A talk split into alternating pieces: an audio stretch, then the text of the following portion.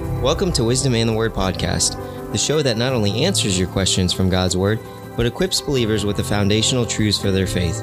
We're excited that you've taken time to join us and hope that today's content is valuable to you. In today's episode, Pastor Wiley continues his study through the book of Hebrews. Welcome to Wisdom and the Word. This is Tune Up Tuesday, and we are taking time to study through the book of Hebrews. Hebrews chapter number 13 is where we're going to begin today. And we're going to read verses 1 to 6 as we get started on the very last chapter here in this awesome book that we've been taking time to study. Hebrews 13, let's read in verse number 1. The Bible says, Let brotherly love continue. Be not forgetful to entertain strangers, for thereby some have entertained angels unawares. Remember them that are in bonds, as bound with them and them which suffer adversity, as being yourselves also in the body. Marriage is honorable in all, and the bed undefiled. But whoremongers and adulterers God will judge. Let your conversation be without covetousness, and be content with such things as ye have. For he hath said, I will never leave thee nor forsake thee. So that we may boldly say, The Lord is my helper, and I will not fear what man shall do unto me. Here in Hebrews chapter number 13, we find the writer writing this last chapter and concluding. He's going to start winding down and concluding his thoughts. I've entitled this particular section, Serving God Acceptably. Serving God Acceptably. It really comes out of the latter chapter, latter part of chapter 12, but we'll talk about that here in just a moment. Now, the connection here that we see here is from Hebrews 12 to 13. Remember that uh, the chapter divisions were placed by us, and sometimes they are an interruption of a thought. I believe what's happening here in chapter 13, verses 1 to 6, is a definition of what has been called for in the previous chapter. The previous chapter has called us to continue on, press on, uh, to not draw back the, it's given us a warning about abandoning the faith, about apostasy and walking away. Not only has it contrasted the two different mounts and the two different covenants that we see and told us that Jesus' blood and Jesus' sacrifice and Jesus' priesthood is better, but it has called us to a service of God, specifically in Hebrews 12 28. The Bible says, Wherefore we receiving a kingdom which cannot be moved, let us have grace whereby we may serve God acceptably with reverence and godly fear. Verse 29, he concludes with, For our God is a consuming fire. These are the last words of chapter 12 that lead us to the thoughts of chapter 13 and verse number 1. And what I believe we see in the first six verses is the definition of that particular kind of service that he calls us to. He's calling us to a particular kind of service, that which is acceptable to God with reverence and godly fear. And so th- through these verses, he's going to give us some thoughts about this matter of serving the Lord and what this should look like. Six things that we'll notice as we go through. So let's talk about what it looks like to serve God acceptably. Notice with me, if you would, in verse number one, the first thing that he tells us is that serving God acceptably has a specific type of care for our siblings. Care for our siblings. You'll notice it in verse 1 let brotherly love continue. Now, the concept of brotherly love, again, is dealing with our connection in the family of God. We are responsible to do good unto those, especially Galatians would tell us of the household of faith. Our responsibility to others is great, to the world, to share the gospel, but to each other, to our siblings in our household, our responsibility is to care for one another. Paul or the writer of Hebrews is calling us specifically to a care for our siblings, a love for one another. John would tell us in First John that uh, by this shall all men know that ye are my disciples. Jesus would say, by this shall all men that ye love one another.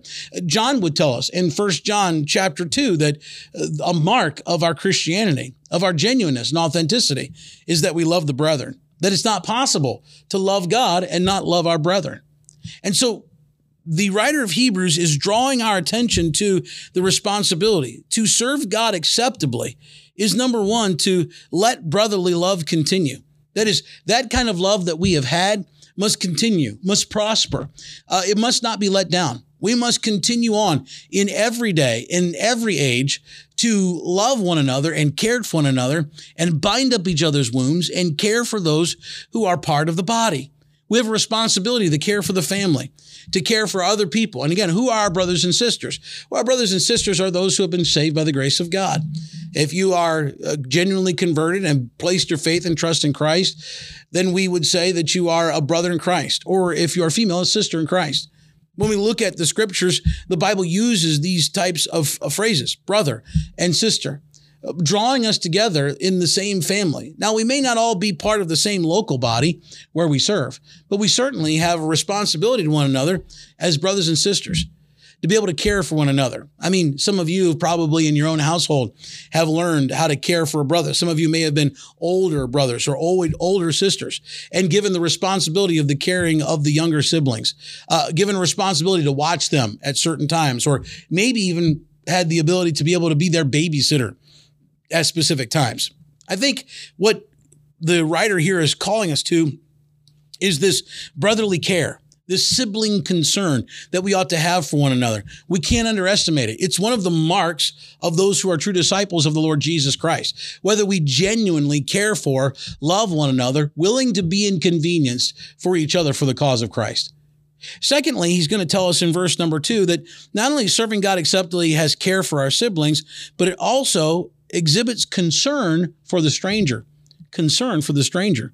Look at what he says in verse 2 Be not forgetful to entertain strangers, for thereby some have entertained angels unaware.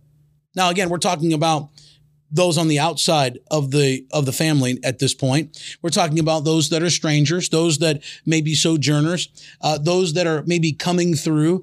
Uh, he's dealing with the matter of hospitality caring for one another, being benevolent, making sure that others are cared for, uh, strangers, people that we may not know, people that we may have never seen before. You know, one of the marks of genuine Christianity is how we treat brothers and sisters in Christ. But another mark that he gives us here in verse number two is whether we have concern for the stranger, the person that we don't know. Are we going to help them? Helping them across the street or carrying the groceries or uh, when they have a flat tire along the ro- road. And, and he gives us this, this uh, illustration for thereby some have entertained angels unawares. Now, again, some have taken this and they've said, well, we better make sure that we attend angels uh, because we, or that we attend strangers because we never know when they are an angel. While that's certainly possible that he intends that, and perhaps you've even had maybe anecdotal type of things that have happened to you that you could look back and say, I believe that I was helping so and so and they were perhaps an angel. I have a story like that personally. I think the illustration is more akin to going back in history and looking back. This has been the writer of Hebrews' um, uh, tendency throughout the book is to go back and look and remember what Abraham did. Remember when Abraham received those two strangers, he found out later that they were angels unaware. He and Sarah were hospitable to them and brought them in and they took care of them. And it turned out out that they were angels. And so I think that this is more in view or more in line with what he's trying to say. But the point here is that we should have concern for people who are in our household, but also we should express it towards others. That is, the love of Christ is not constrained just to the family. The love of Christ is not constrained just to brothers and sisters. The love of Christ steps out. It, it inconveniences, it does for the stranger. Thirdly, in this text, he's going to tell us that serving God acceptably should have comfort for the suffering. He says in verse 3 Remember them that are in bonds, as bound with them, and them that which suffer adversity, as being yourselves also in the body. Now, again, he's going to refer to body life. He's referred already to brothers and sisters. Now he's going to refer to body life here. And specifically, the care that he's talking about here are those that are in bonds. Obviously, in the writing of Hebrews, there were some that had been arrested and were in chains as a result of their faith in the gospel being a Christian was very, uh, very uh, difficult in these days uh, because of who was reigning, because of the laws, because of them not being willing to accept the message of, of the gospel. The Jews were were very much uh, at variance with uh, the gospel of the Lord Jesus Christ and using all of their political pull and power to have some imprisoned and even some being killed. And so he's telling us here in these verses to not only care for those who are siblings and care for the stranger, have concern for the stranger, but he's telling us to bring comfort for those that are suffering, those that have been imprisoned for the cause of Christ. He says in verse number three, as bound with them. That is, their thought should be to think about it as though they were also enchained, to look at it from their own perspective. And then he would say, and them which suffer adversity. That is, some may not be in chains, some may not be in prison, but they're still having some a rough, rough time, a difficult way to go. And so you should remember that. Why? Because as being yourselves in the body, remember that that the teaching of the New Testament is that we care for, we're members one of another and we care for one another. And that when one member of the body hurts and aches, all members of the body hurt and ache. And so he's encouraging us to bring comfort to the suffering. Fourthly, in verse number four, he tells us to have commitment to our spouse. What is serving God acceptably? Uh, it means that we should have commitment to our spouse. Marriage is honorable in all, and the bed undefiled. But whoremongers and adulterers, God will judge. He tells us to uh, avoid this matter of whoremongering and adultery and he tells us in verse number four that marriage is honorable in all and the bed undefiled. Now he's telling us he's dealt with the siblings, he's dealt with the stranger, he's dealt with the suffering. Now he's going to deal with our spouse.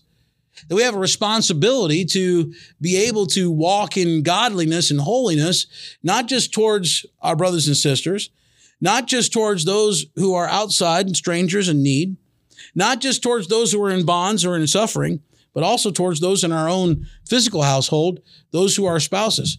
That is to avoid sin, to walk with God acceptably means to walk in such a way that we are walking in fidelity. Uh, walking in sexual fidelity. He mentions the marriage bed here, that marriage is honorable at all and the bed undefiled. And he follows that up with a mention of whoremongers and adulterers that God will judge. And he's telling us very emphatically here in these verses that it's imperative that we recognize that this wickedness is sin and ought not to be named among us, those of us that claim to serve God acceptably with reverence and godly fear. So he tells us about commitment to our spouse. Fifthly, he talks about contentment with his supply. Contentment with his supply. Notice verse five. It's interesting that the thought of the marriage bed is followed up with a thought of contentment. The Bible says in verse five, let your conversation be without covetousness. Now, what's the problem with the marriage bed being defiled? Oftentimes, it's a whoremonger or an adulterer is looking at somebody else and wanting what they have instead of what they have. So he says, let your conversation be without covetousness. Now, this doesn't just relate to sexual activity. This is a much broader term. And he's going to say, and be content with such things as ye have. For he has said, I will never leave thee nor forsake thee. What God, the point here is that what God has supplied is enough. What God has given you should be enough. What God has given you in your household with your spouse ought to be enough. What God has provided for you in your finances and what God has provided for you in your health and what God has provided for you in your life and with your children. We should be content with those things not always looking and seeking and trying to do more and more and more and more all the time, not to be have eyes that are full of adultery or covetousness, looking for things that don't belong to us. It's interesting. He says, I will never leave thee nor forsake thee. You go back, you say, well, where does this particular phrase occur? If you go back to Joshua chapter 1, in Joshua 1 5, as they were preparing to go into the promised land, and God told them that they were going to be in battle. He told Joshua, who was Moses' servant, he told him that he would be with him, that he would be he should be strong and courageous, and that he would never leave him nor forsake him.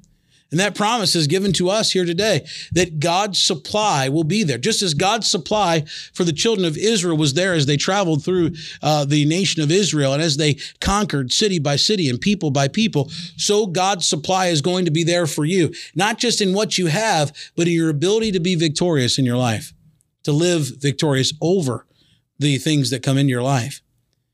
And then lastly, in verse number six, he tells us that serving God should not only have care for our siblings, and concern for the stranger, and comfort for the suffering, commitment to our spouse, contentment with our with his supply, but it also should come with confidence when we speak. Verse number six, we are able to speak confidently because God's supply is promised to us throughout our lives. And he says, so that we may boldly say, The Lord is my helper, and I will not fear what man shall do unto me. You know, a lot of times when we talk about husband and wife relationships, we, we say that the woman is the helpmeet or the helper of the man, that she was created for that purpose. And women get offended uh, because uh, they don't want to be seen as any less. They don't want to be seen as lesser than. Well, let me say, this is not a lesser than role because it's also said of God. In verse number six, and throughout the Bible, we find out that the Lord is our helper. In fact, in the Old Testament, when it uses the word help, when he is our help or our helper, it's the same word as helpmeet given to us in Genesis when Eve was created.